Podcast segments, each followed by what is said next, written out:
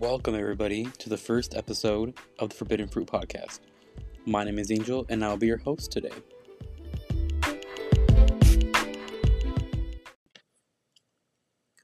I just want to start off by introducing myself. My name is Angel Morales. I'm 22 years old, and you are listening to the Forbidden Fruit Podcast. Um, I just want to introduce myself to let you guys know more about my background, why I'm doing what I'm doing, and basically just to talk to you guys. Um, I come from a very small town. It's, mm, I don't know if I should say the name, but GJ for short. Um, basically, I grew up in a very small conservative town. Being Hispanic, it's kind of hard. Um, I went to a very small school. I would say my biggest class was probably my freshman year, and that was like a hundred and something students. But as the years went on, my class dwindled. Um, I ended up graduating in 2018 with a total of, I would say, around 45 people. Can you believe that? 45 people. But what else would you expect when you come from a very small town? Like, small ass fucking school. But honestly, I wouldn't change it. I kind of loved growing up in a small town. I knew everybody there. We were all friends. I mean, not all friends, but you know what I mean. On the premises of a small school, everybody knows everybody's business. And if you grew up in a small school, you would know that statement's true. But honestly, I've always wondered what it would be like to go to a big school. Because I have friends that have graduated with a class of two, three, four hundred students. Can you believe that?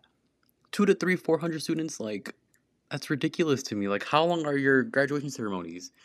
Like, when my graduating class, it was probably like an hour and a half long. I mean, give and take, maybe two hours, but we had a senior video.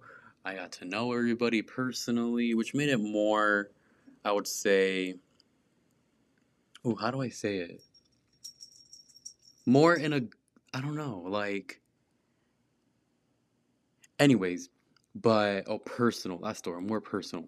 But I've always wondered what it would be like to go to a big school because I've had cousins that have gone to a big school where they have hundreds of students in their classes.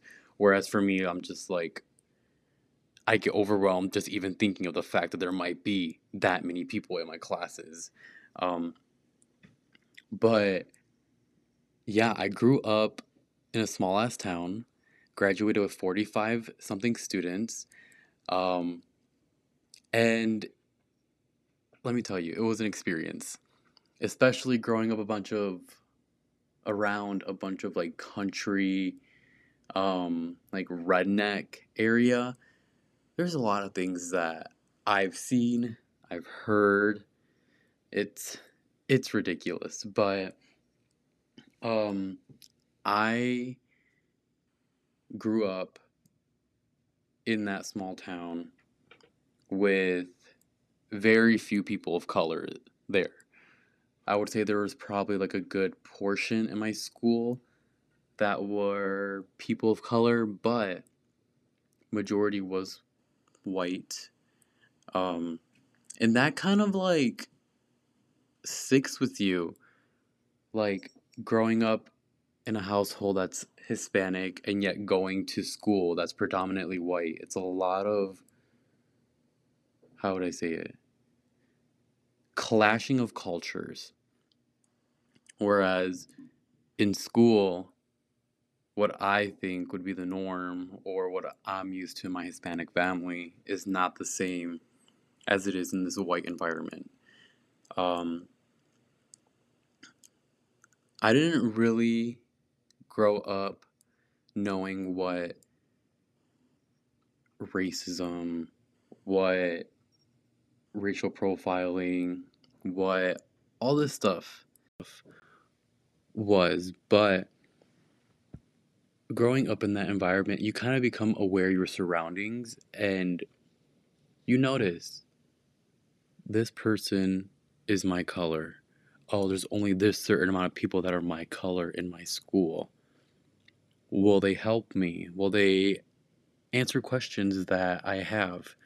Because I'm a pretty light Hispanic.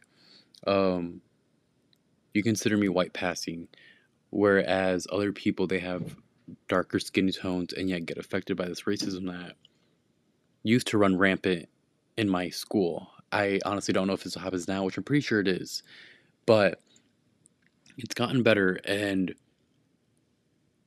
I just hope that with me being able to talk about the experiences that I faced with being in a Hispanic family will relate to you guys. I want you guys to feel comfort in that. I want you guys to be able to talk to me because honestly, I love talking to people. I love helping them. I love being able to understand where they're coming from and be able to give them advice. But I also want to be that safe haven. Um, I know that there are a lot of podcasts out there right now, and there's a lot to pick and choose from. But hopefully, with the Forbidden Fruit podcast, you guys will feel at home. You guys will feel welcomed. And it's not only for people of color, literally, anybody is welcomed here. I will be talking about certain topics that might not be your forte, but I do want to talk on topics and discuss why they're important to talk about, which is why the Forbidden Fruit podcast came into fruition. Um, this started off as just a light idea um, to just be able to talk because I bottle up my emotions, and I feel like with this, it would help me relieve those deep emotional parts of me that I don't like discussing about because it's not healthy to keep things bottled in.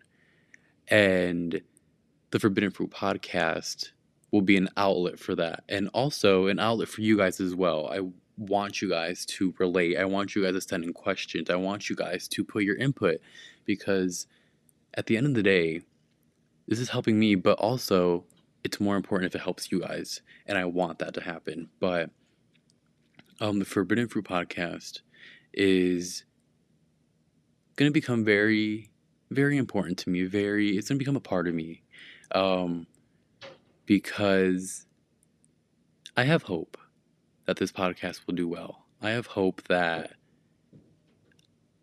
I can do it because honestly, I always set my minds to things and it ends up not working out and I get so discouraged. But with the hard work that I'm going to be putting into this, I hope that you guys feel welcomed and you guys feel like you belong. Because overall, every person in this world belongs. Um, and hopefully, you guys stick around. If you guys do stick around, be sure to hit that follow button. Be sure to give me five star rating. Be sure to just be able to make my podcast grow and expand. If you stuck around for my first episode, I just want to say thank you. I know I can talk a lot, I know I can ramble, but I'm here for you guys. I'm here to listen to you, talk to you, interact with you guys.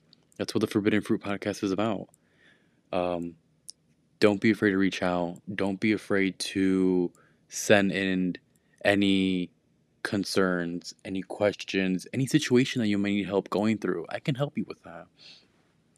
Um, but once again, thank you guys for listening. Thank you for supporting if you support. I'm not going to force you, but I would greatly appreciate it. And once again, hit that like button, subscribe, give me a good rating. I'll really appreciate it. and hopefully, I can grow from this. And yeah, thank you for tuning in.